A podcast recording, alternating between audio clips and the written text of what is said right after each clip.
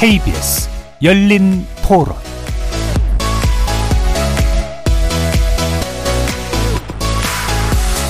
안녕하십니까. KBS 열린 토론 정준입니다.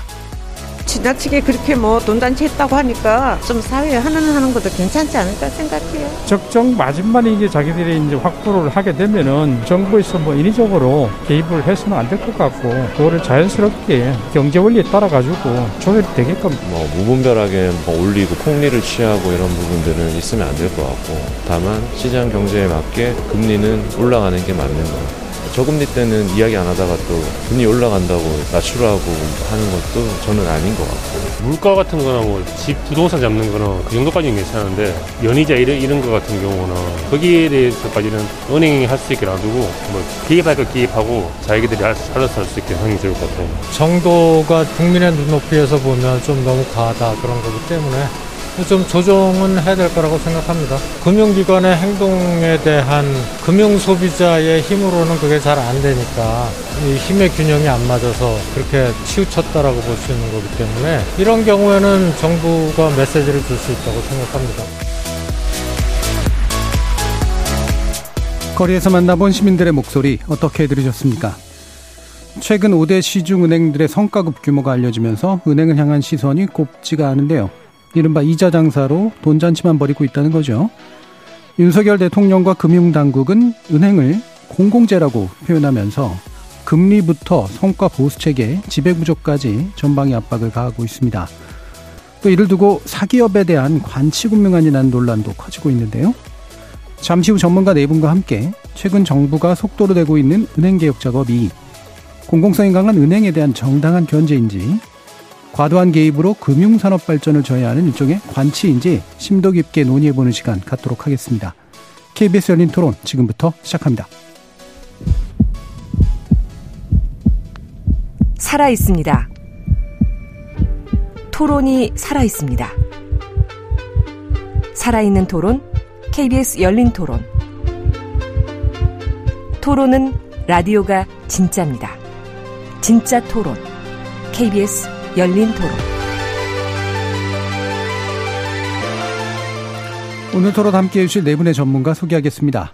김득의 금융정의연대 대표 나오셨습니다. 예, 반갑습니다. 김득입니다. 자, 박상인 서울대 행정대학원 교수 자리하셨습니다. 네, 안녕하십니까.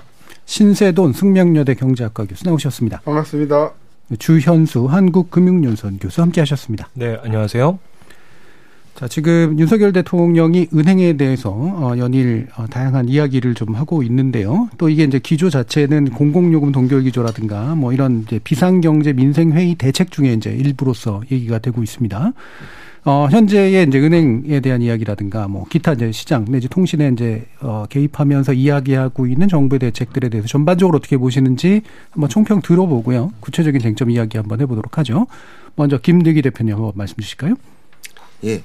그 윤석열 대통령께서 이제 공공재라고 이제 표현을 하시고 돈잔치 뭐 이렇게 표현을 해주셨는데 사실 저희들보다 좀 더 센 표현인데 네. 저희들도 공공재라고는 희망은 하고 있지만 사실 경제학적 용어로 본다면 공공재까지는 아니고 네. 저희들은 공공성이라고 보고 있거든요. 음. 이제 왜냐하면 이제 이 공공성 논란에 대해서는 다들 인정은 할 겁니다. 은행이 공공성을 가지고 있는 것들. 그 다음에 최근에 그 은행 채용 비리 관련해서 그 재판이 있었는데 은행들이 우리는 사기업이다. 인사권의 자율성이 있다라고 주장을 했지만 법원에서 어떻게 판결을 했냐고 한다면 은행은 공공적 성격을 가지고 네. 있고 두 번째 금융감독원의 감독을 받고 공적 자금이 투입되기 때문에 공공성이 일반 사기업보다는 훨씬 강하기 때문에 음.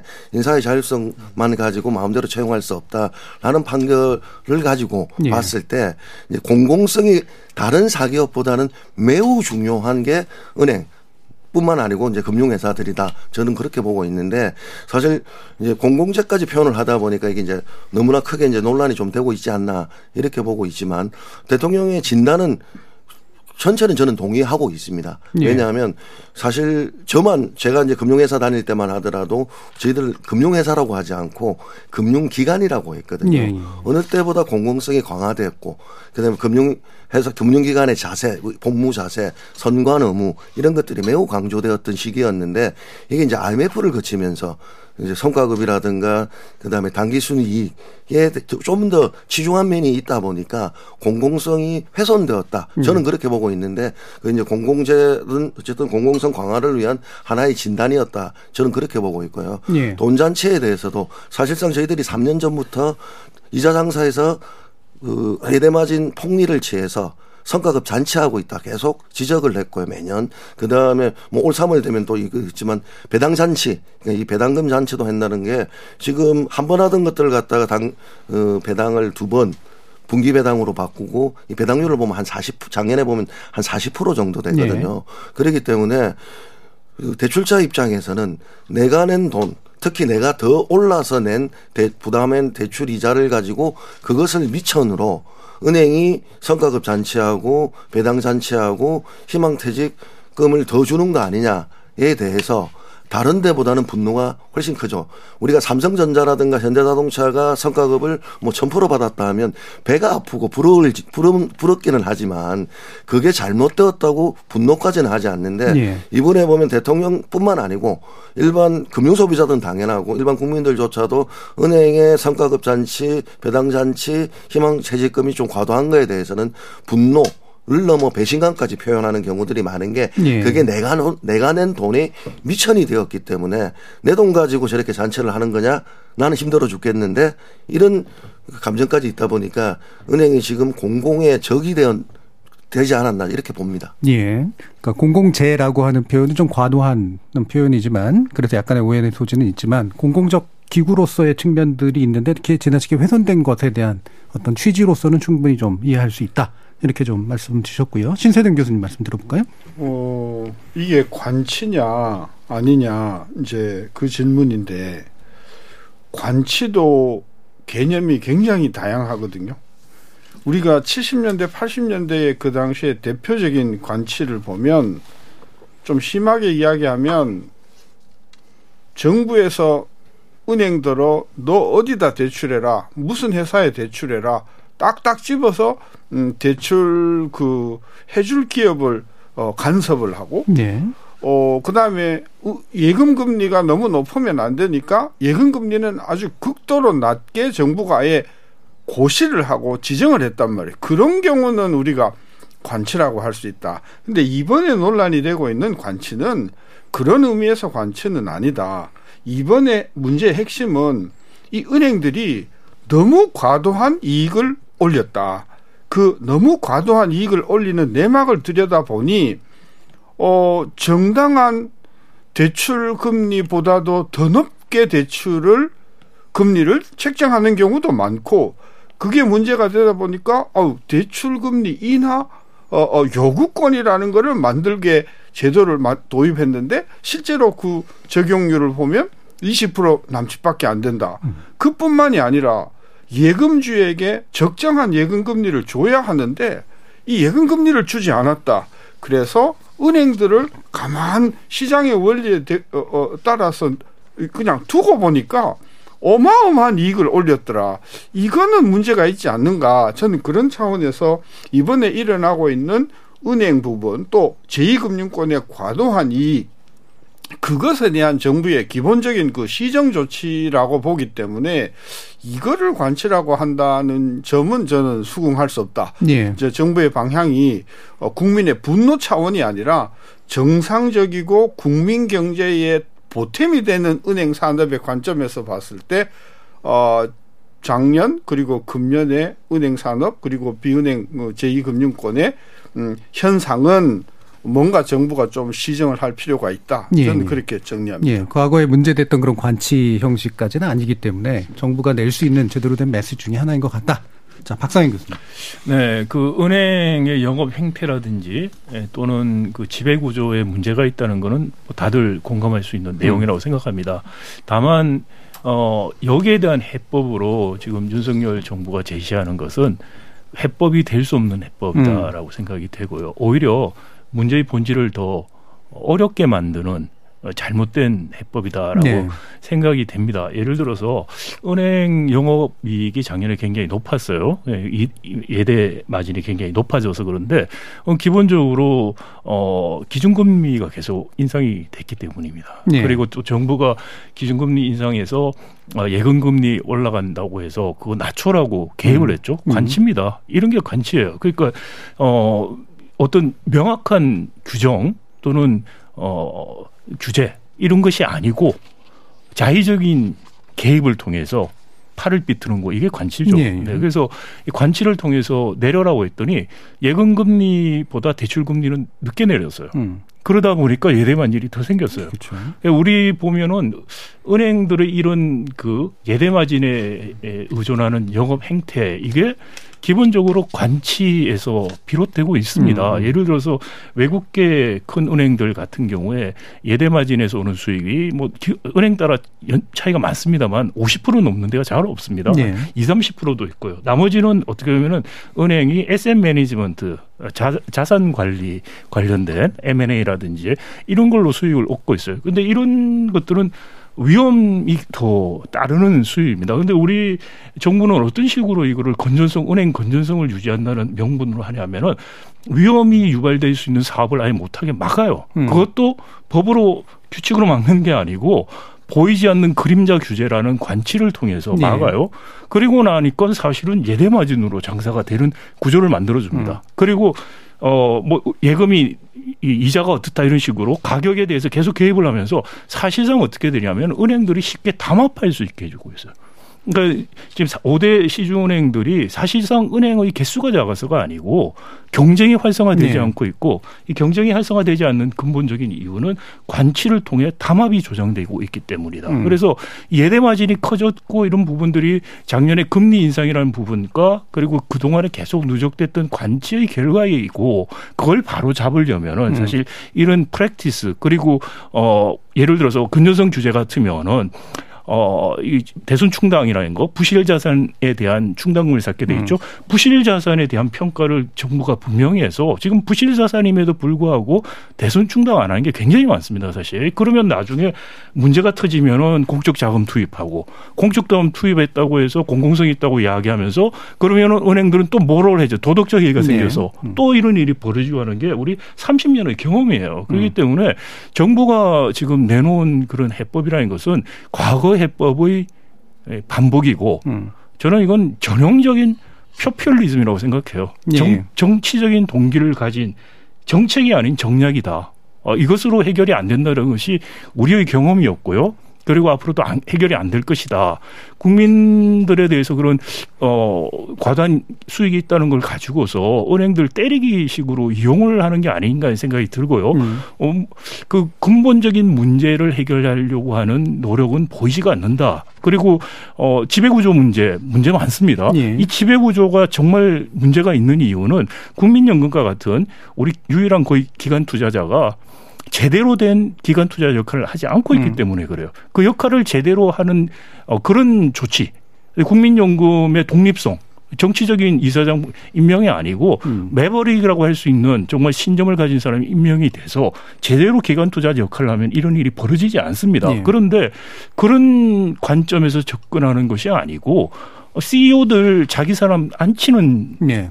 핑계거리로 활용하고 있지 않느냐라는 생각이 드는 것이죠. 그래서 정말 이게 문제를 해결을 할 의지를 갖고 있는 건지 문제를 빌미 삼아서 정략적으로 활용하려고 하는 건지 예. 라는 의심이 든다라는 말씀을 드리고 예. 싶습니다. 그 불공정 거래가 가능한 행위가 가능한 구조 자체는 손 안 대면서 마치 이제 불공정한 특정한 부분들을 건드리는 것처럼 하면서 현재 구조를 온전시키고 있다. 정부의 행위는. 자, 주현수 교수님. 네, 뭐 전체적으로 앞에 분들께서 뭐 좋은 말씀 많이 해 주셨고요. 몇 가지만 그냥 예를 이, 그 이야기를 더 해 보도록 하죠. 일단 관치라는 이야기를 할 때 가장 기본적으로 포인트를 잡아야 될 거는 이게 룰에 의해서 하고 있느냐, 아니면 자의적으로 하고 있느냐 이 네. 부분만 보면 된다라고 생각을 합니다. 그래서 지금 현재 아까 이제 교수님께서 말씀하셨던 것처럼 예금 이자를 낮춰 가격에 직접적으로 개입을 해. 이러한 것이 어떤 규제에 의해서 이게 해당이 되느냐라는 거죠. 이런 네. 부분에서 봤을 때 아무리 좋게 이야기를 해도 이게 관치가 아니다라고 보기에는 굉장히 어려운 측면이 있다라는 거죠. 예. 거기에다가 또 고약했던 게 뭐냐면 그러면은 그런 식으로 가격 메커니즘에 직접적으로 개입을 했을 때는 틀림없이 다른 부분에 이제 여파가 발생을 할 음. 수밖에 없는데 그런 부분에 대해서 지금 은행을 비난을 하고 있다라는 거죠. 어떤 의미에서는 그러면은 예금 금리를 낮췄으니까 대출 금리도 알아서 낮춰야 되는 건가요? 예. 이거는 좀 이상하다라는 거죠. 이런 의미에서 봤을 때 지금 현재 은행에 대한 이런 어떤 액션들 정책 당국에서 제시하고 있는 그런 것들은 관치가 아니다라고 얘기를 하기에는 굉장히 부담스러운 그런 상황입니다. 그 다음에 또 몇 가지 이야기를 해보면 틀림없이 지금 은행의 수익이 많이 났던 거는 사실이에요. 그런데 좀 몇 가지 생각을 해보면은 일단 우리나라 은행 산업 같은 경우에 ROE가 1%가 안 돼요. ROE가 1%가 0.6에서 0.7 정도 나오고 있는데 그렇다라고 한다면은 은행들이 그 자신들이 갖고 있는 자산 내 자산에 대해 가지고 충분히 수익을 냈냐? 그럼 그거 아니라는 이야기거든요. 네. 다른 국가의 은행들과 비교를 해봤을 때 그리고 그거를 어떻게 썼는지 이 부분은 일단 넘어가도록 하죠. 그래서 그러면은 지금 비난하는 바와 같이 예금 금리는 낮췄고 대출 금리는 안 낮췄으니까 그 은행들이 추가적으로 이익을 얻었다. 이 그런 부분 틀림없이 있을 겁니다. 예. 근데 그럼에도 불구하고 ROE가 낮다? 이걸 어떻게 봐야 되느냐라는 거죠. 그 다음에 두 번째. 이 우리가 이른바 이야기하는 예대 마진을 통해 가지고 그냥 손쉽게 돈을 벌었다라는 측면 틀림없이 한국은행 산업들의 이런 부분이 존재를 해요. 예. 그러면 아까 교수님께서 말씀드렸다시피 그럼 다른 거 해. 뭐 하죠? 그 우리나라 같은 경우에는 이른바 투자은행업들 지금 일반 은행들이 못 하게 되어 있죠. 예. 이거를 다 증권사들이 하고 있죠. 어 그러면은 일단 여기에서 증권 관련 부분 빠지고 채권 발행 관련 부분 빠지고 그 다음에 아주 소소하게 M&A 쪽에서 조금씩 financing 하고 있고 예, 예. 어 조금 더 할게요. 그러면은 일단 당장 태클이 들어오는 그런 상황이란 말이죠. 그 다음 wealth 애니- wealth management 이런 경우에도 사실 지금 어떤 소수의 그 자산가들을 위해 가지고 그 영업을 운영한다라는 거에서도 사실 반감이 있단 말이죠. 예. 그러니까 그럼- 그 그러면- 영업 영업을 뭐 이렇게 영역을 진출하도록 하지도 못하면서 네, 그렇죠. 예, 기존 사업이 제한되고 있다라고만 욕한다. 예.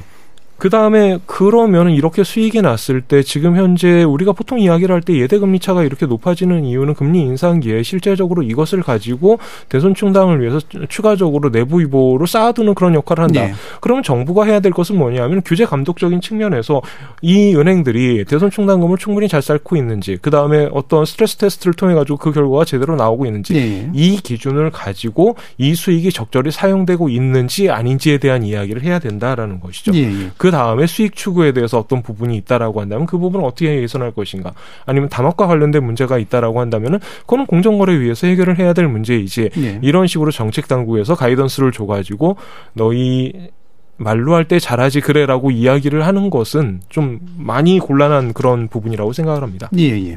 그래서 좀 첫 번째 얘기를 들었습니다만 이제 다양한 쟁점들이 한꺼번에 또 다 나왔는데요. 어, 그 구체적인 쟁점들 짚기 전에 이 부분에서 약간의 견해 차이가 있는 부분은 한번 더 이제 얘기를 했으면 좋겠는데 실질적으로 관치냐 그렇지 않느냐라는 부분에서 한쪽 견해는 어, 이건 분명히 관치라고 볼 수밖에 없는 거다. 근데 물론 이제 박사님 교수님께서 이제 그림자 규제라는 표현을 쓰셨습니다만 이제 직접적으로 막 이거 해라고 하는 건 아니지만 실질적으로 규제 효과가 될 수밖에 없는 행동들을 하고 있다. 근데 이제 신세동 교수님은 그걸 가지고 관치라고 부르는 거는 좀 문제가 있다. 이런 견해시니까 한 번 더 들어볼게요. 그러니까 그 예를 들어서 지금 정부가 대출 금리 얼마로 해라, 예금 금리 얼마로 해라 지시한 적이 없어요. 이익이 너무 많이 나는데 이익이 많이 나는 이유를 들여다 보니까 대출 이자를 부당하게 높인 그런 어떤 경우도 있고 예금 금리는 너무 낮춘 경우가 있다라고 그것 때문에 과도한 이익이 난 여기서 지금 우리가 영업 이익이 아니라 단기 순이익입니다. 모든 비용을 뺀 단기 순이익이 엄청나게 낮단 말입니다. 그 이야기를 하니까 은행들이 그냥 화들짝 놀라가지고 대출 금리를 낮추고 있다는 것이죠. 그러니까 문제는 정부가 아 이거 너무 이게 이익이 많이 나는 거 아니야? 라고 한 것에 따라서 지금 은행들이 과민하게 지금 금리를 조정하고 있는 것. 그게 저는 문제지. 은행의 문제인가요, 그러면? 네, 은행의 문제죠. 네, 은행이 말을 안 들었어야 되는데. 아니죠. 은행이 사전에 네. 알아서 은행법에서 정한 정당한 길을 갔어야 하는데 예. 과도하게 이자율을 높였다는 거예요. 예. 과도하게 예금 금리는 낮춰서 책정했다는 거죠. 예. 가만 놓고 보니까 너무 이렇게 방만하다. 그래서 정부가 이거는 고쳐야 되겠다고 하니까 놀란 거거든요. 그러니까 이런 걸 가지고 만약에 우리가 이게 관치라고 해버리면 전형적인 관치는요. 기억나신가 모르겠는데 21년도 8월 달에 당시에 그 금융위원장으로 임명된 분이 임명이 되지도 않은 상태에서 그 언론 기자한테 아 우리나라 가계 부채가 너무 많이 증가해요. 이거 가만두면 안 되겠어요. 이렇게 이야기를 하니까 그냥 은, 은행과 제2금융기관들이 막 그냥 예고도 없이 막 대출을 쪼우는 바람에 그 두 가지 차이가 뭔가요? 그게 관치라는 게 아니라 음. 은행들이 그런 식의 영업을 해 왔다는 거죠. 그래서 그때는 가, 대출이 너무 많이 증가한다는 것하고 이번에 이익이 많이 난다는 것하고는 내용이 다른 거죠. 음. 어쨌든 둘 다 정부 당국자의 발언인데 정부가 생각하는 정책의 방향, 금융업, 은행업의 방향이 아. 이런 것이다. 거기에 비춰보면 문제가 있는 거 아니냐라고 하니까 은행들이 이제 화들짝 놀라가지고 대출 금리를 내리고 예금 금리를 올리고 하는 이런 것들을 예. 우리가 관치라고 이야기할 수는 저는 없다. 음. 어, 은행들이 왜 뭐가 겁이 나서 당국이 이야기하면 그렇게 화들짝 놀랄 정도로 갈팡질팡 하는가? 네. 저는 거기에 문제가 있는 것이지. 저는 이걸 가지고 저는 관치라고 이야기를 할 수는 없다. 예. 그런 생각이. 예, 박사님 교수님. 은행들이 화들짝 놀랄 수밖에 없는 환경 자체가 일단 음. 문제가 있고요. 그런 환경을 이용해서 구두 개입을 해서 그림자 규제하는 게 관치 하나입니다. 신재동 교수님 말씀하신 관치의 예들은 심한 관치들의 예고요. 음. 이것 역시 관치라고 할 수밖에 없다라고 말씀을 드리고 싶고요. 그리고 정당한 또는 적정한이라는 것을 알기가 어려요. 네. 관료가 어떻게 알겠습니까? 예를 들어서 이번에 은행 예대 마진이 많이 생겼어요. 그거는 기본적으로 이자율 기본 이자율이 상승을 했기 때문에 그렇습니다.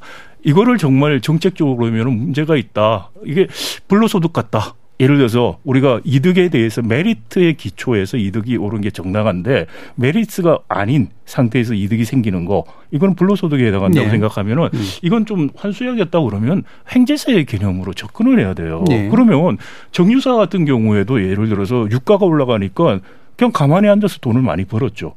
거기에 대해서 불로 어, 횡재세 같은 이야기를 하고 있습니다. 네. 은행도 사실 비슷한 거예요. 그런 차원에서 그러면 은행과 정유사가 그 본질적으로 그 면에서 다르지가 않아요. 네. 근데 이렇게 접근을 하면 정부가 정책적으로 관치가 아닌 정책으로 접근을 하려면 횡재세 같은 거 도입을 검토하겠다고 말하는 네. 게 저는 맞다고 생각이 되고요. 또 하나는 말씀하셨지만은 대선 충당금을 쌓는 기준이 우리가 굉장히 느슨해요. 예를 들어서 중소기업들이라든지 이렇게 좀 대기업들 중에서 일부도 굉장히 사실 재정 상태가 안 좋은데도 이자만 갚으면 계속해서 어 대출을 이 연장을 시켜주는 네. 롤오버 시켜주는 어 대출 관행들이 있는데 그럴 때 그 대출 부분은 부실자산으로 전혀 안 잡혀요. 네. 근데 그게 만약에 금융 위기 같은 경우라든지 경제가 안 좋은 상황에 부실화가 쉽게 되고 우리 경험이 있거든요.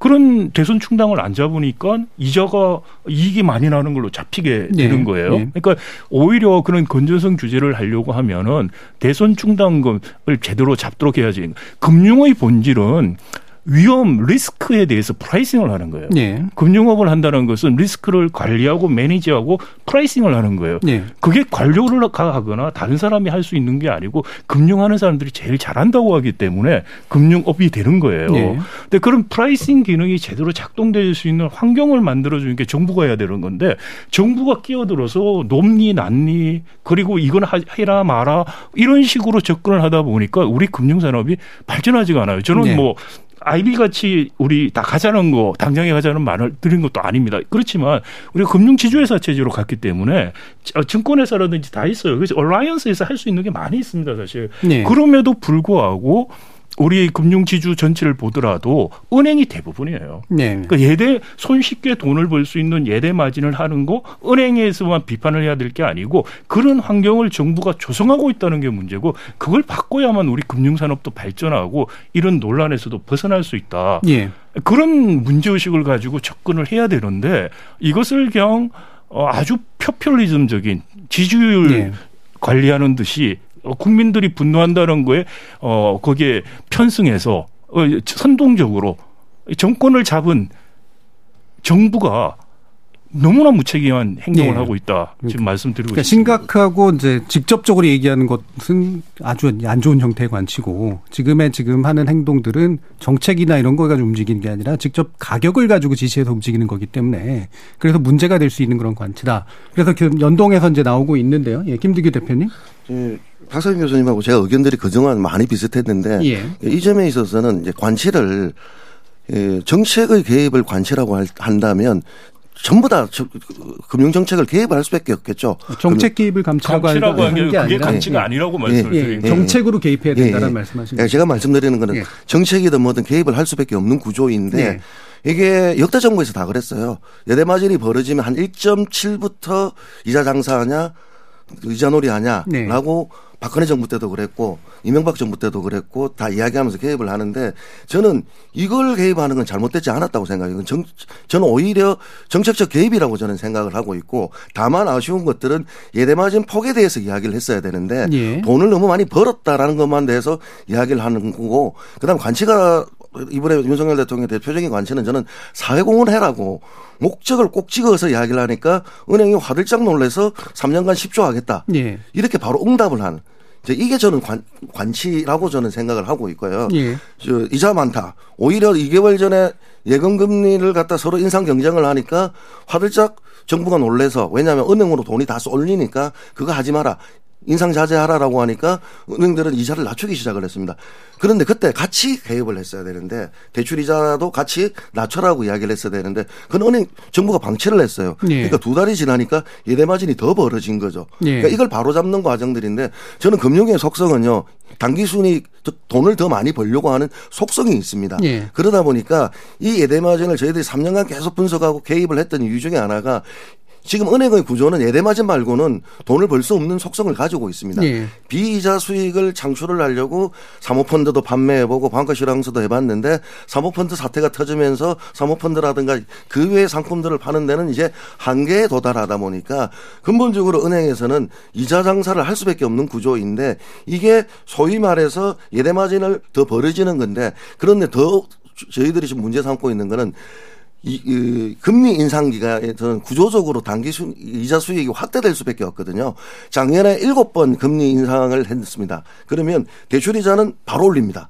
근데 예금 이자는 늦게 올립니다. 그, 그 시스템상 안 된다고 이야기를 합니다. 근데 그걸 단축하려고 은행들은 노력하지 않고 예. 정부가 한마디 하면 그 다음 끝까지 해서 이자율을 올리는데 이 제도적 이익이 저는 3조가 이익이 났다면 한 1조가 그냥 아무것도 안 하고 구조적으로 올리는 이익이기 때문에 이런 거에 대해서 정부가 제도적으로 고치는 구체적인 방안을 제시를 했어야 되는데 예대, 예대마진 차가 금리니까 그냥 대출 금리만 낮춰라는 거에 대해서 저는 그건 좀 부족했다. 아까 이제 부족했던 거는 예금 금리 너무 높다. 그 낮춰라라고 얘기하는 것만 하면 안 되고 대출 금리도 낮춰라고 동시에 얘기했어야 된다는 말씀이시잖아요.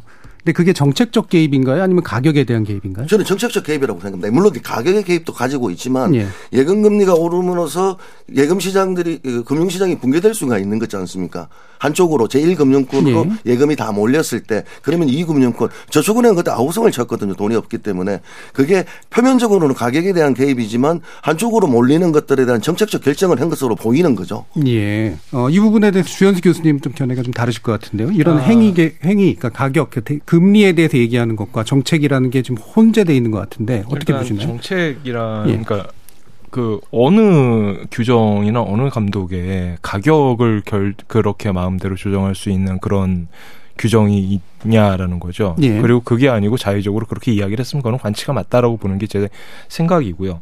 지금 그 예금이자 개입 관련된 이슈에 대해서 말씀을 하셨는데 지금 말씀하시는 거는 그러면은 예금이자도 낮추고 대출이자도 낮추면은 그거는 관- 그거는 정당한 개입이었느냐? 저는 아니라고 생각해요. 예. 왜 그게 정당하다고 보는 거죠? 가격 구조에다 직접적으로 영향을 미치는 건데 가격 구조에 직접적으로 영향을 미칠 때가 정당화되는 경우는 정말 그 시스템적인 붕괴가 있어가지고 예. 그것을 어쩔 수 없이 정부에서 방어를 해야 되는 측면이 존재한다라고 한다면은 그 정책이 옳고 틀림을 떠나가지고 그거를 가지고 개입이라고 어떻게 보면 정당한 개입이라고 얘기를 할 수도 있겠죠. 예. 위기 상황이라면 그렇게 얘기할 수 있을 거예요.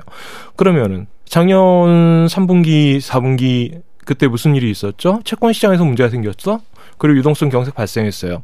그리고 나서 실제적으로 계속해서 금리는 올려야 되는 상황이고 인플레이션 문제 때문에 그렇기 때문에 은행들 입장에서는 예금 금리도 계속 올렸단 말이죠. 이거는 당연한 이야기예요. 왜 그러냐 하면 예금에 대해서 금리를 더 주지 않는다라고 한다면 다른 쪽으로 갔을 테니까요. 그래서 은행이 그 부분을 했다라는 거죠. 그랬더니 너무 많이 올려가지고 다른 데에 자금이 안 흘러간다? 과연 그게 문제였을까요? 제2금융권의 문제가 그거였습니까? 부동산 ABCP 관련 문제 아니었나요? 예. 그러면은 그런 상황에서 물론 그쪽에 문제가 있다. 그거 알아요. 그래가지고 그 돈을 가지고 그러면은 이거를 예금주에게 줘야 될 돈을 주지 않고 그냥 이거에다가 ceiling을 붙여가지고 그렇게 하는 거라면은 그냥 capital 자체를 allocation 해주세요. 제2금융권에다가 그거랑 뭐가 다르냐라는 거죠. 예. 그러니까 돈을 그쪽으로 몰아주든가 이래라. 네, 차라리 예. 그렇게 해라. 음. 그러면은 그거는 못한다 그러겠죠. 왜? 그거는 정말 관치처럼 보이니까. 예. 그러니까 이거 이거나 그거나 사실 다를 바가 전혀 없는 그런 상황이었다라는 거죠. 예, 예. 그런 측면에서 봤을 때 이 관치냐 아니냐라는 문제는 좀 제가 그런 식으로 생각을 하고 있고요. 예. 그 다음에 은행의 문제, 우리나라 은행의 문제를 다시 한번 말씀을 드리지만 이 그 예대 마진에 의한 이자율 수익의 비중이 너무 높다. 네, 틀림없이 맞는 이야기예요. 문제는 이거입니다. 우리나라 금융산업이 계속해서 그 발전하지 못하고 있는 게 어느 부분에서의 문제냐라는 거죠. 본질적으로 봤을 때는 그 제가 ROA 말씀을 아까 드렸습니다만 일단 에셋 사이즈 작고 밖에 나가서 뭘 하기에는 굉장히 위험해요. 네. 예를 들어 가지고 지금은 뭐 예를 들어서 동남아 몇몇 곳에서 이제 성공한 케이스들이 나오고 있어 가지고 그쪽 관련 이제 비중이 높아지고 있죠. 근데 요 부분만 제외하고 난다면 그 이전에는 계속해서 밖에 나갈 때마다 욕을 먹었어요, 사실은. 네. 왜 먹었냐면 결과적으로 실패한 케이스들이 많았기 때문이죠. 그런 식으로는 그 금융산업이 발전해 나갈 수 예. 없다라는 거죠. 우리나라 자산 대비 수익이 낮은 이유가 어, 사업이 예대 마진에만 집중할 수밖에 없는 그런 구조를 가지고 있기 때문이다. 그런 구조도 있고 그 high 예. risk를 얹어야지 high return을 받을 수가 있는 거예요. 그럼 high risk를 감당하기 위해서 는 뭐가 있어야 됩니까? 충분한 자산과 자본력이 있어야 되는 예. 거거든요. 우리나라 은행들 같은 경우 아직 글로벌한 관점에서 봤을 때 그 부분까지 올라가지 못했다라는 거는 틀림없는 사실이고요. 예. 그런 상황에서 경쟁을 해야 되는 부분이 있기 때문에 그거를 정부가 그런 이런 식으로 완전히 다 막고 있는 상태에서 어떻게 뭔가를 하실 수가 없는 그런 상태에서 아 너희 왜 이렇게 이자 수익만 버니라고 화를 내면은 그것도 이상하다라는 거죠. 알겠습니다. 자, 그 부분 이제 실제로 이제 예대 마진이 지나치게 큰 문제는 실제로 어떤 사업들을 해야 되는가에서 이제 정부가 꽉 붙잡고 이제 규제하고 있기 때문에 생기는 그 구조적인 문제가 있다라는 판단에 대해서는 2부에서 이제 과연 그 부분에 대한 이제 대책이 있는가를 한번 다뤄보도록 하고요. 인사 문제에 대해서 좀 간단하게 좀 짚을 텐데 이제 대표적으로 관치 영역이라고 보이는 것이니까요.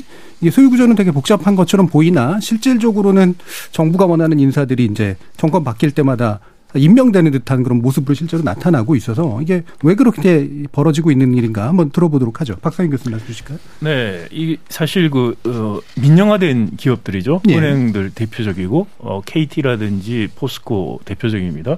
어, 겉으로 보면 우리가 이른바 어, 이 소유분산 기업들이에요. 와이들리 헬드라고 영어로 음. 말하는 그러니까 특정 기업이나 개인이 대주주가 아닌 상태인데 어, 사실 이런 민영화된 소유분산 기업 기업들의 가장 큰 대주주는 국민연금입니다. 대부분 네네. 경우에 그리고 많은 국내에 있는 기관 투자자들, 금융기관들이 갖고 있어요. 음. 그러니까 정부의 영향권 안에 있어요. 규제 산업이라는 음. 특징 네. 그리고 여러 가지 어그 역사적인 배경들 때문에 영향권에 있어요. 그래서 사실상 정부가 어 이게 주인 없는 기업이라는 말을 대통령께서 쓰셨는데 굉장히 정근된 적이고 맞지 않는 음. 이야기예요. 주인 없는 기업이 어디 있어요? 다 네. 주주가 주인인데. 그건 말이 안 되는 소리고요. 우리 재벌 총수가 주인이라는 생각을 잘못 갖고 있어서 하는데 음. 재벌 총수가 실질적인 실, 지분은 주인이 아닌데 주인 노릇을 하는 네. 게 문제예요. 그래서 많은 문제가 생기고 있습니다. 그래서 주인 없는 기업이 아니고 그냥 소유분산 기업이라고 음. 말씀을 하시는 게 맞고요. 하여튼 이 소유분산 기업에서 실질적인 정부의 영향력이 상당히 큰다는 거예요. 그래서 네. 주총을 통해서 사실 다수결을 했을 때 정부 뜻대로 할 수 있는 구조인데 예를 들어서 기존에 있는 CEO 대표들을 어, 쫓아내려고 하면 중간에 예를 들어서 음. 한뭐 특별결의 3분의 그까지는 못해요. 음. 그러다 보니까 정권이 바뀔 때마다 있는 사람 나가도록 압력을 굉장히 주는 행태가 뭐 네. 민주당 국힘 계열 상관없이 계속 했습니다. 음. 뭐 누구는 안 했고 누구는 했고가 아니고 했었고요. 그런 식으로 계속 했었고 그래 그거에 이제 무리를 하다 보니까 블랙리스트도 나오고 그러다 보니까 어, 문재인 정권 때는 환경부 장관이 또 전화했다고 해가지고 문제가 네. 되고 그러니까 이번 정권에 와서는 이것도 하고 저것도 함- 하면은 법적으로 문제가 될 수 있다고 하니까 고안해낸 것이 지금 이거라고 생각을 해요. 네. 법적으로 안 걸리면서도 할 수 있게 하려고 하다 보니까 어 이게 지금 뭐 예를 들어서 갑자기 뜬금없이 어 주인 없는 기업에는 stewardship code를 주인 어 적용하고 재벌 기업은 적용하면 사회, 그 연금 사회주의다 말도 안 되는 그런 음. 이야기들을 하기 시작을 하는 자가당착들이 나오기 시작하는 예, 거예요. 예. 근데 제대로 정말 되려면은 국민연금이 stewardship code라는 걸 만들었을 때 의미는 경제 권력과 어, 정치 권력으로 또 독립성을 유지해서 연금 가입자 이익을 위해서 충실하게 역할을 하는 거예요. 그런데 국민연금 이사장부터 대통령이 임명하는데 지금까지 임명하신 분들 보면은 정부 말 잘 들을 분들만 임명을 해요. 그리고 나서 독립적인 걸 기대할 수가 없고요. 그리고 지금 stewardship code 도입한 이후에 제대로 아무것도 안 하고 있다가 갑자기 이 정부가 stewardship 어쩌고 저쩌고 이러면서 그걸 핑계로 하면은 그건 stewardship을 적용하는 게 아니고 그거를 오남용해서 하는 것밖에 안 된다라는 네. 것이죠. 그래서 다시 제가 말씀을 드리고 싶은 것은 인사 문제를 뜻대로 하기 위해서 이런 접근들 음. 뭐 기발하다고 생각하시는지 모르겠는데 예. 이게 감옥 안 갈 수 있는 접근 방법이라고 이걸 생각했는지 는 모르겠지만 국가의 미래를 생각해서는 해서는 안 될 일이다라는 말씀 드리고요. 예. 그리고 여야가 정말 합의를 해서 정말 대통령이 임기가 바뀌었을 때 바꿔야 되는 자리들은 어, 임기를 대통령 임기하고 같이 해서 바꿀 수 있게 해줘야 된다고 생각합니다. 예, 예. 그리고 정말 독립, 독립성이 유지가 필요한 자리는 임기와 관련 없이 가도록 해야 되고 그런 자리는 국회 동의를 받거나 특히 국민연금 이사장 같은 자리는 3분의 2 동의를 받아서 임명을 해서 소신을 갖고 있는 maverick한테 맡겨야지 음. 우리가 국민연금도 제대로 될 수 있고요. 그리고 지금 관치 문제라든지 stewardship 문제라든지 이런 것들이 해결될 수 있다. 예. 그런 접근을 취하는 것이 음. 그게 정말 정책이 정책적 접근입니다. 예. 그것이 아니고 이걸 핑계로 사람 물러나게 하고 자기 사람 꼽고 하는 거 쓰는 것은 정략입니다. 예. 정치도 아니고 정, 정책도 아니고 정략이다. 예. 그렇게 생각됩니다. 예, 그러니까 최근에 그래서 정부가 뭐 일종의 이제 그 이사진에 대한 이야기라든가 어떤 회장에 대한 교체라든가 이런 거를 약간 수단을 고도화했을 뿐이지 근본적으로는 낙하산식의 아, 방법론에 불과해서 이건 근본적인 수술이 필요하다 이렇게 보시는데 김대기 대표님. 아니 근데 저는 이제 은행을 한정지어 금융회사 인사를 한정지어서 본다면 사실 문재인 정부에 있어서 낙하산은 그 없었거든요. 4대 금융지주로만 한정을 한다면 그러니까 기업은행에 인사권을 가지고 있었으니까 청와대 출신이 왔지만 음. 오히려 그러다 보니까 박근혜 정부에서 임명된 사람들이 저희들이 반대했음에도 불구하고 3년임 4년임을 다 하셨거든요. 예. 지주회장들은. 근데 이 정부 들어서서는 NH농협 같은 경우 낙하산으로 해가지고 그 윤- 윤석열 대통령의 캠프 인사가 이석준 교수 그전 국무조정실장이 이제 회장으로 임명이 됐고 우리금융 같은 경우는 저희들이 그렇게 반대했습니다. 우리금융이 손태성 회장이 이제 우리은행 채용비리 사건으로 당사자로 물러나서 문재인 네. 정부 중에서 유일하게 지주회장 중에서 바뀌신 분인데 그 그분이 이제 3년인까지 밀어붙였는데도 불구하고 우리도 반대를 했지만 정부에서도 반대를 하다 보니까 마지막에 이제 물러났는데 그 이제 결과론적으로는 임종영 전 금융위원장이 내려가는 모양새가 되니까 저는 인사에 개입한 거로 볼 수밖에 없다는 거죠. 예. 그러다 보니까 이게 이제 관치 인사다 이렇게 지금 금융노조도 이야기를 하고 있지만 저도 동의하고 있는데 음. 물론 사람을 찍어서 내보내기 위해서 사람을 밀어낸다. 그건 그건 반대하죠. 예. 그런데 문제 있는 사람이 나가고 나서 개입을 했어요. 알았어야 되는데 오히려 개입을 한 것 같고요. 윤석열 대통령이 오히려 stewardship code를 금융회사는 잘 모르시는 것 같아요. 예. 저희들이 이번 작년 주총도 그렇고 재작년 주총도 그렇고 국민연금에게 요구를 해서 stewardship code로 해서 지주회장 반대 그다음 이사 반대 의견을 냈거든요. 예. 그럼에도 불구하고 지주회장들이 3연임을 하든가 지주회장이 선임한 이사가 통과가 된 이유들이 주주 관리를 너무 잘한 거예요.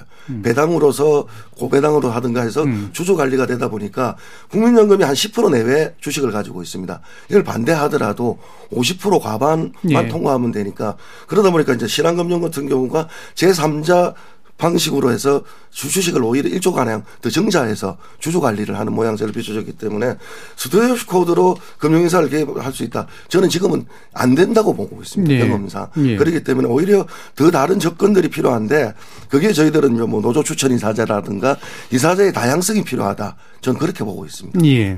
이게 사실 좀 더 근본적인 문제로 가면 이게 뭐 금융권뿐만이 아니라 어 이런 대표 이사나 뭐 이런 예, 책임을 맡으시는 분들이 정부하고 뭔가 잘 안 맞으면 괴롭힐 수 있는 방법이 되게 많잖아요. 그래서 생기는 자연스러운 부분도 사실 좀 있어서 주현, 아, 주현수 교수님 말씀도 한번 들어보죠. 일단 그 금융지주에서의 인사 문제가 없었느냐 그러면 전혀 아니죠. 계속해서 있었고 이거를 그 심지어 지금 정부에서도 이게 저희가 그 낙하산이 아니라고는 절대로 이야기하지 못할 거예요. 예. 간단히 얘기를 하자면은 그 이런 식으로 사람을 그 채용을 하는 것이 과연 금융지주를 위해서 옳은 일이라는 거죠. 계속 좀 앞에 분들께서 계속 그 부분을 네. 말씀하시고 계신 거예요. 그래서 이게 그러면 금융기관한테 도움이 되는 거냐? 아니면은 정부가 편하기 위해서 그런 음. 거냐 라는 거죠. 조금 더 이상하게 생각이 드는 게 뭐냐면은 그냥 국민연금과 관련된 이슈예요. 간단히 이야기를 하면 뭐냐 하면은 예를 들어가지고 이러한 사람들이 금융기관에 이게 해가 된다라고 생각을 해보죠. 어떤 전문성도 없고 뭐 이런 측면에서 봤을 때 뭐 그런 부분이 있어서 그러면은 국민연금 입장에서는 10%의 지분을 가지고 뭘 해야 되느냐 예. 반대를 해야 된다라는 거죠. 그러면은 과연 그걸 해왔냐라는 거죠. 네. 국민연금 입장에서는 아니다라는 겁니다. 문제는 음. 아까 말씀하신 것처럼 국민연금 이 stewardship의 오남용이라는 문제는 굉장히 뿌리가 깊은 이야기이고요. 음. 지금도 개선되는 모습 전혀 안 보이고 있고 오히려 다른 쪽으로 또 써먹으려고 하는 그런 부분들이 보이고 있다. 그러면은 지금 현재 민간 쪽에서는 예를 들어서 뭐 대표적으로 뭐 몇몇 기업 그들이 하고 있는 행동주의 펀드라든가 이런 부분들에서 이제 적극적으로 인사권에 그 접근을 하려고 아니면 경영권에 접근을 하려고 노력하고 있지 않습니까? 예. 그 이유는 뭐냐면 실제적으로 그것을 통해 가지고 수익을 더 높이 낼 수 있다라고 믿는 것이죠. 국민연금 입장에서는 그러면은 금융지주에 대해서 동일하게 접근을 해야 된다라고 생각을 해요. 음. 그리고 조금 전에 이제 말씀을 하시면서 그 금융지주가 그 배당률을 충분히 높여줘가지고 주주 관리를 잘해왔다라고 말씀을 하셨는데 저는 조금 다른 생각을 가지고 예. 있어요. 정말 이 정도 가지고 음. 시가 배당 수익률 22% 23% 가지고 정말 잘했다라고 얘기할 수 있을까요? 금융지주들이 음. 조금 더 공격적으로 나갈 수 있다라는 거죠. 예. 특히나 국민연금이 이 활동을 해야 된다라고 저는 생각을 합니다. 예. 자, 그러면 신세준 교수님 말씀까지 들을게요. 인사요. 예. 관치죠. 근데 이번 정부만 그런 게 아니고 이전 정부도 그랬고 이전 정부도 그랬고 그 전 정부도 그랬고 인사에 관해서는 저는 어느 정부도 어, 이 부분에 있어서는 자유롭지 못하다. 그러니까 우리가 그냥 바깥에서 듣기로는 A 정부가 들어서면 A 대학 출신, 이 저- B 정부가 들어서면 B 대학 출신 이런 이야기를 한 20, 30년 제가 들어왔었거든요.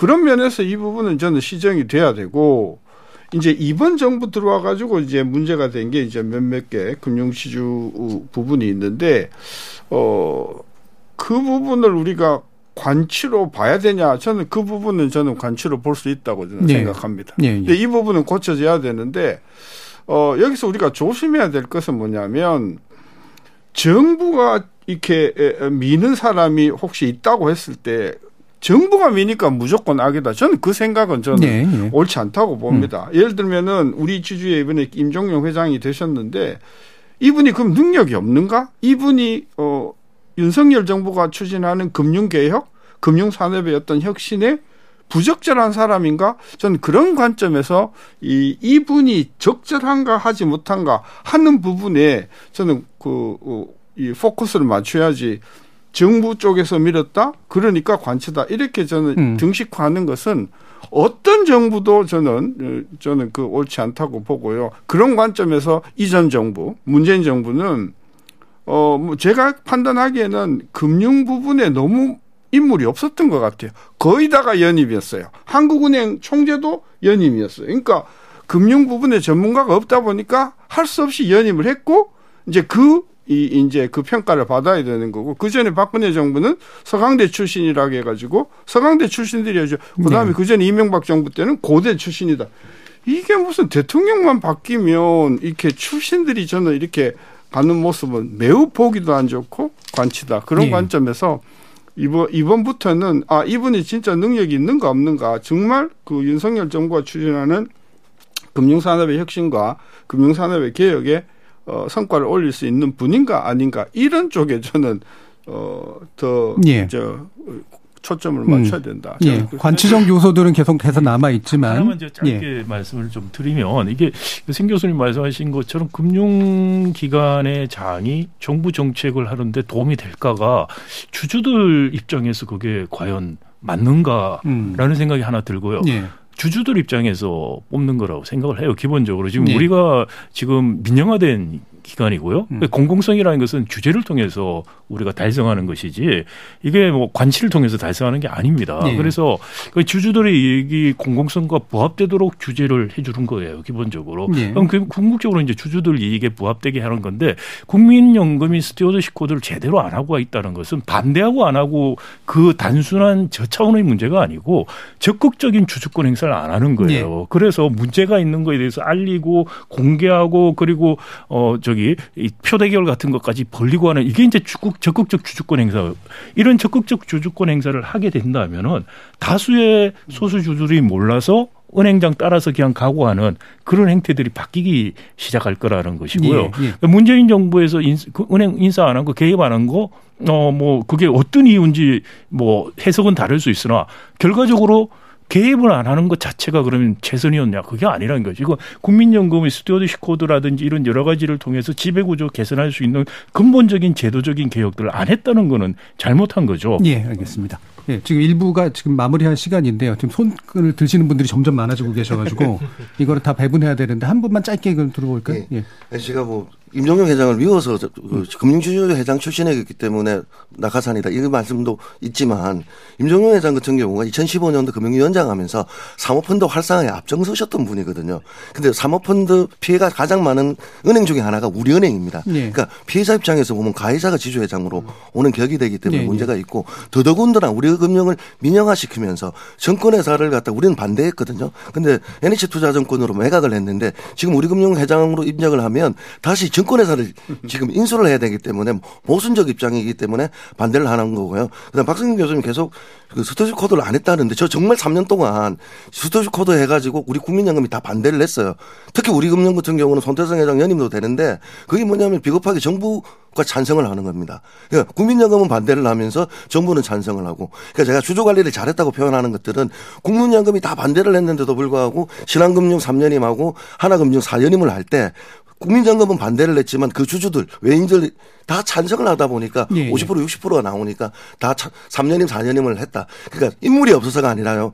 지주 회장들이 연임의 독심이 있기 때문에 서- 실적 관리하고 그 실적을 통해서 자기들이 3년임 4년임에 네, 네. 가다 보니까 지배 구조가 저는 오히려 고쳐가 됐다. 이렇게 보고 알겠습니다. 있습니다. 예, 뭐 아마 이제 세세한 부분에서 반론하실 부분도 좀 있겠습니다만 그 뒷부분 뒤에서 한 번 더 필요하시면 하도록 하고요. 일단 일부에서는 좀 길게 갔는데 아, 지금 정부가 아, 금리 관련된 어떤 발언들을 통해서 은행을 움직이고 있는 모습과 인사에 관련된 게 과연 관치에 해당하는가 그렇지 않은가 문제를 중심으로 살펴봤습니다. 여러분은 지금 KBS 열린 토론과 함께하고 계십니다. 토론이 세상을 바꿀 수는 없습니다. 하지만 토론 없이 바꿀 수 있는 세상은 어디에도 없습니다.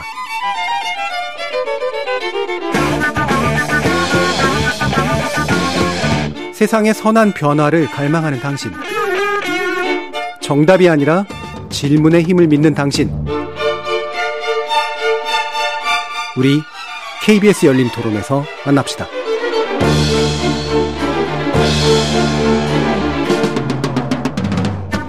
KBS 열린 토론 2부 김득의 금융정의연대 대표, 박상인 서울대 행정대학원 교수, 신세돈 숙명여대 경제학과 교수, 주연수 한국금융연수원 교수 어, 이렇게 네 분의 전문가와 함께 아, 현재 금융에 관련된 이윤 정부의 정책이 어떤 방향으로 돼야 되는가에 관련된 이야기를 몇 가지 더 나눠보도록 하겠습니다.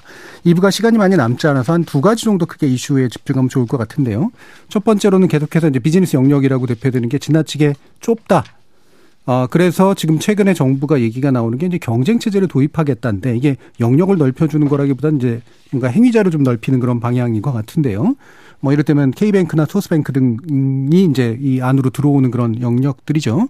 과연 이런 게 이제 도움이 되는 건가? 비즈니스 영역을 넓히는데 또 그리고 경쟁의 어떤 어, 장점을 높이는 데 도움이 되는 거라고 보는가 이 부분에 대해서 주현수 교수님 말씀 한번 들어보도록 하겠습니다. 예, 전체적으로 봤을 때 그 과점에 대한 보완책으로 새로운 은행을 만들자라는 거는 뭐 이론적으로는 큰 무리는 없어요. 네. 사실 실제적으로 하나라도 더 들어오면은 아무래도 경쟁이 어느 정도 있을 것이고 예를 들어서 지금 카카오뱅크나 K뱅크 같은 경우에도 실제적으로 이렇게 인터넷 뱅크들이 들어와 가지고 어떤 식으로 그래서 금리가 낮아졌니 아니면은 뭐 경쟁 활동이 좋아졌니 그런 부분에 대해서도 틀림없이 비판적인 목소리가 있기는 합니다만 긍정적인 관점에서 봤을 때는 UI라든지 UX 부분이라든지 아니면 소비자들이 그 앱을 활용해 가지고 직접적으로 접근할 수 있는 방향이라든지 이런 부분에서 틀림없이 개선이 있었다라는 네. 거를 부인하기는 어려워요. 음.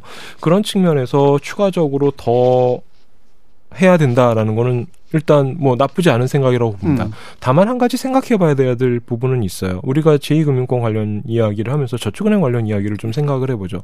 저축은행 그래가지고 경쟁을 위해 가지고 추가적인 부분에서 은행과 비슷한 역할을 하고 그 다음에 이제 더 많은 부분에 그 유동성이 공급될 수 있도록 하자라고 했죠. 그래서 많은 저축은행들이 어떻게 됐습니까? 다 지금 금융지주의 제- 계열 회사화 음. 되어 버렸죠. 즉 다시 말해서 이 산업 자체는 굉장히 그 성공하기 어려운 산업이라는 거예요. 그러니까 어떤 의미로는 그 정책 당국이 그 독 과점 체제를 만들었다라고 볼 수도 있지만 금융 산업의 특성상 그런 측면이 있을 수밖에 없다라는 거죠. 네. 그래서 그런 부분을 좀 감안을 하면서 그 경쟁을 그 유도하는 그런 방안에 대해서 좀 생각을 해봐야 될 것 같습니다. 예. 신세준 교수님. 그 IMF 때 은행이 많이 없어졌어요. 예. 그 어, 그러고 이제 은행이 물론 개수로는 뭐 스물 몇 개가 되지만 뭐 굉장히 큰 은행 다섯 개 정도가 시장을 거의 뭐 지배하는 구조인데 이게 분명히 과점 구조고요. 이 과점 구조를 분명히 어, 어 깨야 되는 것은 대출금리나 예금금리를 결정하는 힘들이 그 5대 은행이 많기 때문에 그로부터 이 엄청난 이익이 나온다. 저는 그래서 문제 핵심은 과점 구조를 어떻게 깨느냐라고 하는 네. 그것이 핵심 문제고요. 이 부분에 이제 정부는 문제성이 있다고 보고 있는데 지금 나오는 이야기들은 뭐 인터넷 뱅크를 한두 개 정도 더 연다든지 이런 음. 방식으로는 저는 문제가 해결되지 않는다.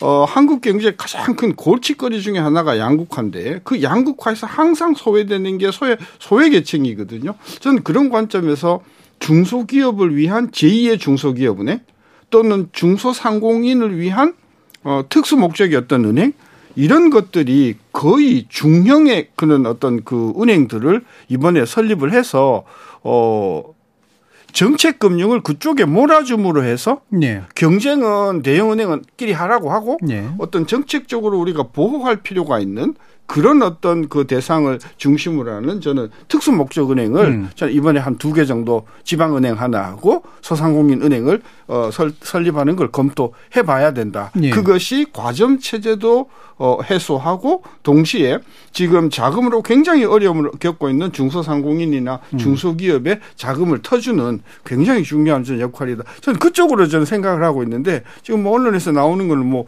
인터넷 인터넷, 은행, 예, 예. 저 인터넷 은행은 그 자산 규모나 이런 것들이 현재 한국 경제의 금융의 문제를 해결할 수 있을 만큼 규모가 클 수 없다. 예. 저는 그렇게 봐서 음. 제2은행을 한 두어 개쯤 더 설립하는 부분을 심각하게 검토해 보자. 저는 예. 그런 제안을 하는 겁니다. 예. 김득의 대표님. 인터넷 전문은행 만들 때도 반대를 했지만 음. 그 인터넷 전문은행 만들 때 이 논리를 동원해서 과점체제 깨고 예, 예. 노- 하겠다고 해서 만드는 거였는데 그리고 중금리 대출하겠다. 어, 예대 마진 차이에 있어서는 별 차이 안 나요. 음. 시중은행과 인터넷 뱅킹과 전문은행과 차이가 안 나기 때문에 정말 인터넷 전문은행을 간다. 저는 오히려 그거는 진짜 잘못된 처방이다 이렇게 보고 있고요. 음. 자 그러면 과점 체계를 해소하기 위해서는 은행을 더 늘려주고 확대하는 게 뭐 특수목적은행 좋습니다. 저희들이 우리 금융 민영화할 때 반대했던 게 그 서민은행으로 놔둬서 네. 전자자금 대출하게끔 해주자라고 했거든요. 그때 금융당국자가 임종열 직 금융위원장이고 음. 그때 정부 관료들이 지금 청와대에 있- 있기 때문에 저는 그런 식으로는 안 갈 것 같아요. 그러니까 음. 인터넷 전문은행이 지금 나오고 있는데 특수목적의 전문은행이 만들어진다 하더라도 예대금리 마진차에 대한 뭐 제도 개선이 없다면요. 음. 결국 5대 은행의 예대 마진은 더 벌어질 것이다. 예. 그 속성은 그럴 수밖에 없거든요. 예. 지금 10조를 그 금융감독원장이 무슨 송아지 이야기하면서 소위 말해서 수표다. 현금 들고 와라. 이렇게 이야기하니까 오늘 깜짝 놀래가지고 5대 은행들 예금금리를 0.7이나 내렸지 않습니까? 네, 네. 근데 내릴 때 보니까 우리은행 같은 경우는 기준금리를 내리는 게 아니라 가상금리를 내리는 것이 아니라 가강금리, 우대금리 감면을 조정해가지고 음. 점저 확대해서 내리는 방식. 저는 이 방식은 안 맞다고 보고 있거든요. 그 다음에 법정 비용. 이게 지금 금융소비자가 부담하고 있거든요. 그리고 교육세 금융소비자가 부담하고 있고 자 이렇게 전면적으로 이번에는 대출금리 산정 체계에 대해서 다시 한번 논의를 해보고 그럼 내금금리 같은 경우에는 규정이 있느냐 없어요 지금 모금 기준에 없기 때문에 이 예대마진 차가 시기적으로 일어나는 제도적인 문제를 어떻게 해결할 것인가 이런 논의가 저는 필요하다 이렇게 보고 있습니다. 예. 박사님 교수님. 네, 일단 그 뭐 과점 체제가 문제가 있다고 말을 하는 것 자체가 은행 산업에 대해서 몰이해서 나오는 말이라고 저는 네. 생각을 해요. 이거 규제 산업입니다, 은행 산업. 그리고 은행 산업이라는 건 굉장히 규모의 경제가 사실 작동하는 산업이기 음. 때문에 예를 들어서 영국 같은 경우에도 은행 큰 은행 네 개밖에 없습니다. 그렇죠. 우리보다 경제 규모도 크고 전 세계적인 금융기관들이 있는데요. 음. 예, 바클레이라든지 우리가 잘 아는 HSBC 같은 회사 한 네 개 정도가 있어요. 근데 우리는 다섯 개거든요. 근데 문제는 뭐냐면 우리가 이 다섯 개가 작아서가 아니고 다섯 개 안에서 유효한 경쟁이 없다는 네. 거예요.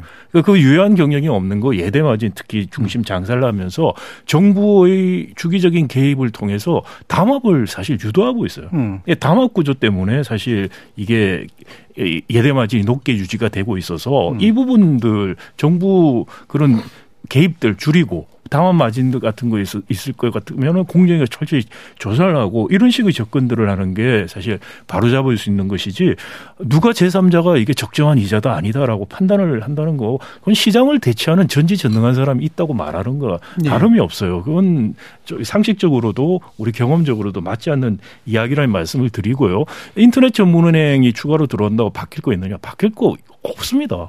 인터넷 전문은행 뭐 영국의 챌린저 은행 같은 거를 벤치마크에서 만든 거긴 한데 챌린저 은행 같은 경우도 다 niche market을 가지고 하는 네. 거예요. 그러니까 소- 뭐 중소기업도 있고 그다음에 젊은 층을 대상으로 해서 앱 같은 거 활용하고 해서는 그런 niche market들을 들어가는 것이 기본적인 아이디어인데 사실 우리가 보면 그 niche market을 타겟으로 하는 금융기관들이 굉장히 많습니다. 저축은행, 그다음 새마을금고, 뭐 수협 이런 게 굉장히 많이 있어요. 음. 그- 그런 게 굉장히 많은 상황에서도 지금 또 더 만든다는 게 과연 의미가 있을까?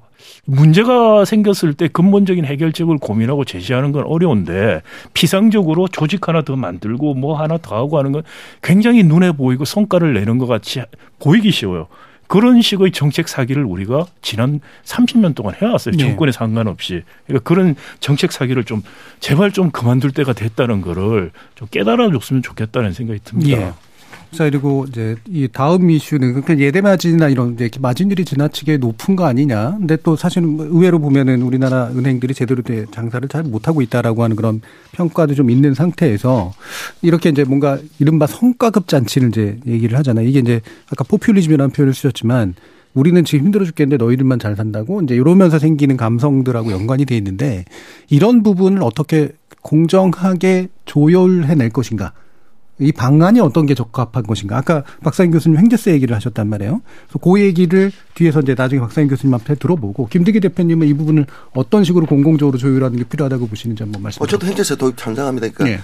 이그 금리 인상기에 구조적으로 수익이 확대되는 그, 뭐- 그러니까 예를 들어 1% 이상의 기준금리가 인상되었을 때는 초과 이익의 1% 정도를 횡재세로 도입해서 그거는 이제 어느 분야에 쓸 건가는 네. 생각을 해야 되는데 그걸 대통령이 말 한마디에 사회공헌 기금 조성하듯이 저는 이렇게 가서는 안 된다고 보고 있고요. 네. 그 다음에 성과급 저는 400% 받은 거 잘못이라고 봐요. 그러니까 아무 구조적인 이익을 가지고 400% 350% 그 공식이 나왔기 때문에 달성이 되었기 때문에 받는 문제에 대해서는 문제가 있다고 보는데 또 일반적으로 그렇게 두드려 맞는 것도 저는 좀, 음. 좀 변명을 해준다면 이게 IMF 때 은행들이 연봉 많이 받는다. 공적 자금 투입됐기 때문에 연봉 인상 자제하라.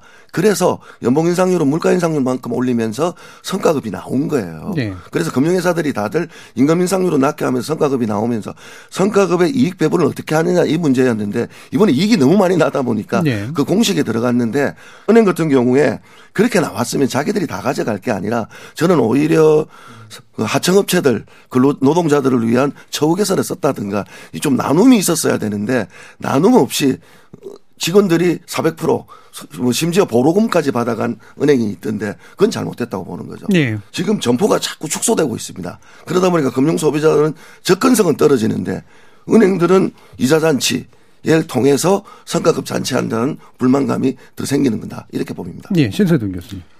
그 성과급 문제는 그 이번 사태의 핵심을 비껴가도 저는 네. 상당히 비껴가는 것이다. 음. 그럼 이렇게 반문을 한번 해보죠. 5대 은행의 종사자들이 성과급을 하나도 안, 안 가져갔으면 문제가 없어지나? 음. 아니죠. 16조라고 하는 어마어마한 단기 순이익이 났다는 게 그게 문제인 거지. 제가 계산해 보니까요. 이번에 성과급을 어, 준게 어, 농협이 30%고 나머지 은행은 4%거든요. 그러니까 단기 순이익의 4% 정도를 성과급으로 주는 걸 가지고 저는 금액이 많다고 저는 따지는 것은 이건 전 이민재판에 가깝다. 저는 그래서 이번에 이 문제를 성과급이 너무 과도하다는 쪽으로 가져갈 게 아니라 왜 이렇게 국민들은 어려운데 단기 순이익이 천문학적으로 네. 낮는가? 그 문제는 대출금리와 예금금리에 있다. 이거를 어떻게 우리가 관리할 것인가? 그리고 지금은요 이자율이 그님그 순이자 그 어, 어, 차이가 많아 나서 그러지만 한 3년적으로 초저금리일 때는요 이자 수익이 상당히 적어가지고 상당 부분의 이익을 비이자 어, 어, 수익에서 은행이 네. 가져갔거든요. 제가 한번 테스트를 해봤어요.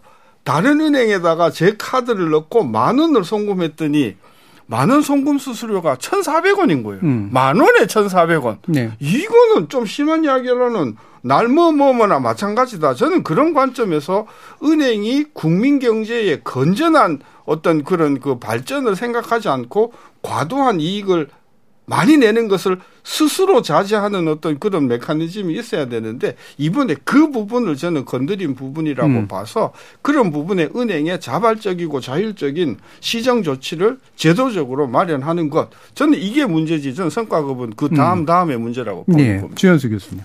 일단 성과급이 주된 이슈가 아니다라는 교수님의 말씀에 전적으로 동의를 하고요. 음. 이게 실제적으로 그러면은 그 단기 순이익에서 몇 프로 가져가냐 이런 이야기조차도 사실은 큰 의미가 없다라고 생각을 네. 해요. 그 제가 이제 그 뭐 이거는 농담입니다만 그 가장 그 증권업 쪽에서 욕을 많이 먹는 사람들이 채권 운용 역들이라고 이야기를 음. 합니다. 왜 그러냐면은 경기가 막 좋아가지고 주식시장이 막 올라가면은 채권은 반대로 아무래도 떨어질 수밖에 네. 없겠죠. 그러니까 수익을 못, 얻- 못 낸다고 욕을 먹어요. 그럼 거꾸로 안 좋은 상황이 되면은 채권 금리가 떨어지니까 어 그러면은 가격이 올라가가지고 아 그러면은 저희 성과급 주세요. 그러면은 야 회사가 이렇게 돌아가는데 어쩌라는 있는데. 거니 음. 뭐 이제 이런 식의 이야기를 듣는다고 하죠. 이게 좀 자조적인 농담인데 그 이- 은행 입장에서도 어떻게 보면 좀 굉장히 비슷한 성격이 있다라고 봐요. 지금 그 조금 전에 이제 김대기 대표께서 말씀하셨지만 기본적으로 포인트는 금리 인상되는 시점에 있어서 은행 산업이 어느 정도 추가적으로 이익이 나는 건 어떤 측면에서는 지극히 당연한 거다. 예. 그리고 그게 이제 그렇다라고 한다면 이거를 가지고 대손 충당금을 얼마나 잘 쌓았느냐. 즉 음. 다시 말해서 이게 왜 이렇게 올라가니라고 이야기를 한다면 아 앞으로 계속해서 경제가 안 좋아지면 기업들의 부도율이 높아질 거- 것이고 NPL이 높아질 것이거든요. 그에 대해 대응 을 해야 된다라는 그런 명목이 있단 말이죠. 예. 그럼 그 부분에 대해서 얼마나 잘 커버를 했느냐에 대해서 이야기를 해야지. 그래가지고 너희 이렇게 벌었으니까 너희가 얼마를 가져갔니라고 이야기를 하는 거는 음. 의미 없는 이야기라고 생각합니다. 예. 알겠습니다. 자, 박상희 교수님. 네, 어, 어, 뭐 앞에서 음. 저 대선 충당금 이야기 하셨는데 저도 뭐 계속해서 같은 음. 이야기 일단 먼저 드리고 싶고요. 일단 이익이 많이 나는 것이 충분한 사실 비용 처리들 해야 될 것들이 특히 이제 대선 충당금 같은 것들이 안 된 상태라면 굉장히 문제가 있어요. 그게 음. 이제 은행의 공공성이라고 말씀 앞에서 하신 것들에 위반되는 행위들이거든요. 그러니까 정부는 그런 것들을 조심히 볼 필요가 네. 있다라는 것이고요. 그리고 이게 물- 유가 상승이나 금리 상승 때문에 마진율이 커지고 하는 거 거꾸로 가면 또 줄어드는 거죠. 네. 그런 경기 변동적인 측면이 있어요. 음. 그래서 제가 이제 행제세 말씀을 드린 것은 제가 행제세 꼭 찬성을 한다는 의미는 아니고요. 음. 지금 정부가 정말 이게 어 메리트가 아닌 비즈니스 사이클에 의해서 너무나 많은 이득이 난다고 음. 생각하면은 정책적인 대안은 행제세를 고려하는 것이 되는 것이지 예. 지금같이 개입해서 이자율 낮춰라 이런 식이 아니다라는 말씀을 드린 건데요. 행제세 도입에 대해서 찬반의 여지는 있습니다. 네. 그러면 뭐 떨어질 때 그러면 어떻게 할 거냐라는 그렇죠. 예. 이야기를 할 수도 있고 어느 정도까지 올라갈 때 행제세를 도입해야 될 것인가라는 논의의 여지는 있습니다. 그런데 노진할 필요는 있다고 저는 생각은 되고요. 지금 예. 같은 국면에서 다만 이게 이제 뭐 제가 행제세를 도입하자고 주장을 했다는 말씀은 아니라는 말씀을 드리고 싶습니다. 예, 차라리 세제라든가 이런 방식으로 접근을 해가지고 문제를 해결해야지. 그러니까 가격 사이클에 개입하는 방식으로 해서는 안 된다. 이런 견해로 이해가 됩니다. 자, 그럼 이제 시간이 다 돼서요. 마지막으로 이제 미처 못하신 말씀이나 정부의 금융 정책을 짜는 데 있어서 어떤 부분을 좀 염두에 두고 해라라는 주문을 하실 바가 있으시면 1분 이내로 한번 들어보도록 하겠습니다. 김득희 대표님부터. 저는 대출 금리가 보면 리스크 관리 비용이 있고 마진율이 있고 가감 조정이 있습니다. 근데 이번에 마진율에 대해서는 공개를 반드시 좀 할 수 있도록 정부가 정책적으로 접근을 해야 된다 이렇게 말씀을 드리고 싶고요. 왜냐하면 예대마진 공시를 했는데도 불구하고 결국은 기본적인 예대마진 차는 줄어들지 않고 있기 때문에 마진율을 공개해서 어느 은행들이 마진을 더 많이 가진지 그래서 그 리스크 비용이라든가 경기가 안 좋았을 때의 리스크 관리 비용으로 적립을 하고 있는 것들 제외한 마진율을 공개했으면 좋겠다. 왜 공공재라고 했기 때문에 아파트 분양가 공개하듯 이 공기업은 공개되고 있기 때문에 만약에 시중은행이 안 된다면 공기업 은행인 기업은행은 공개했으면 좋겠다고요. 그 다음에 원가 항목에 법정 비용이 있습니다. 그 예금 보험료라든가 지급 준비금을 지금까지 대출자가 내었습니다. 예금자 보호와 관련된 것들을 왜 대출자가 내야 되는지 도저히 동의가 안 되고 있고요. 그래서 법정 비용 같은 경우에는 수익자 부담의 원칙에 의해서 돈을 번 은행이 내게끔 제도가 바꿔야 된다. 이 말씀 음. 꼭 드리고 싶습니다. 예, 신세동 교수님. 그, 저 같은 경우는 이제 그 은퇴를 했기 때문에 예금 이자를 가지고 생활을 하는 편인데 이게 대출금리는 막 올라가는데 예금금리 올라가질 않아요. 네. 그래서 저는 변동 예금금리도 한번 음. 생각해 보자. 물론 불리할 때도 있지만 유리할 때도 있거든요. 네. 저는 그런 관점에서 이 은행이 좀 다양한 상품을 내놓는 그런 노력이 필요한데 그 중에 하나가 어, 예금 금리를 변동 금리로 음. 해서 마치 변동 금리 대출 금리와 비슷하게 예. 그 상품 한번 좀 제안해 보면 예. 저 저는 좀 좋을 것 같아요. 예, 금리 생활자신 분을. 그렇습니다. 예. 자, 그럼 박사님 교수님. 네, 우리 금융 시장이 발전하기 위해서 정말 필요한 거는 사실 재벌 개혁입니다. 네. 우리 에코티 시장이 발전 안 하는 외국의 투자자들하고 이야기를 들어보면은 기본적으로 우리 에코티 시장이 활성화 안돼 있고 그거는 사실 재벌 대기업의 존재라는 거 때문입니다. 음. 대부분 내부 시장 내부 지분 한 50% 이상 갖고 있고 자금 조달도 은행 통해서 대부분 하고 신주 발행 안 하고 있고 그 다 이른바 그 총수의 지배권 강화를 위해서 하고 음. 있어요. 그래서 이게 이 가- 견고한 기득권의 에, 이야기를 못하고 정말 중요한 문제는 말 못하고 어 아주 표퓰리즘적인 접근만을 정부가 취한다. 음. 참 문제가 있다 생각합니다. 예, 주현수 교수님 말씀 예, 들어보죠. 저는 일단 그 오늘의 첫 번째 주제가 이제 관치와 관련된 이슈였는데 다른 거 다 떠나가지고 그 가격 결정 메커니즘만은 건드리지 말자. 예. 이 부분은 너무너무 그 부작용이 너무 세다라는 그런 측면을 좀 강조하고 싶고요. 그 다음에 은행 산업 측면에서 봤을 때 이른바 경기 대응 자본이라고 하는 것들, 즉 다시 말해서 경기가 안 좋을 때 어떤 식으로 이거를 은행 산업이 대응해 나갈 것인가, 그 규제라는 방향을 통해 가지고 얼마든지 접근할 수 있단 말이죠. 그럼 음. 그런 쪽으로 제발 가라. 그런 부분 이야기를 해, 그 하고 싶고요. 그다음에 마지막으로 그 부동산 담보부 대출과 관련된 이야기를 조금만 하고 싶어요. 무슨 음. 이야기냐면 우리나라에서 가장 큰 문제는 이 부분이 지금 다 변동으로 되어 있기 때문인 거죠. 그래서 왜 그러냐라고 생각을 해 본다면은 아무도 사실은 그 고정금리로 갈아타고 싶지 않다라는 음. 이야기들 많이 하지 않습니까? 그래서 이거를 위해서 정책적으로 금리도 많이 낮춰주고 이야기를 하지만 좀 이런 부분에 대해서 상상력을 발휘해 가지고 실제적으로 금리가 많이 높아졌을 때 변동 금리 상황에서 그 대출자들이 받게 되는 부담을 조금 줄여줄 수 있는 방안을 그것도 제도적으로 음. 좀 한번 찾아보자라는 부분을 말씀드리고 싶습니다. 네. 자, 오늘 KBS 열린 토론, 어, 최근에 금융 관련된 정부의 정책과 발언들에 대해서 그리고 이후에 어떤 어, 산업의 발전 방향에 대해서 이야기 나눠봤는데요. 오늘 함께 해주신 김대기 금융정의연대 대표, 박상인 서울대 행정대학원 교수, 신세돈 숙명여대 경제학과 교수, 그리고 주연수 금융연수원 교수 네 분 모두 수고하셨습니다. 감사합니다. 감사합니다. 감사합니다. 가장 자본주의적인 기업인 은행을 가장 공공적인 주체인 것처럼 취급하려면 그 간극을 메우는 무언가가 필요할 텐데요. 최근 정부의 인식과 행동, 간극을 메우기에 적절하다고 보시는지요? 참여해주신 시민 농객 여러분 감사합니다. 지금까지 KBS 열린 토론 정준이었습니다.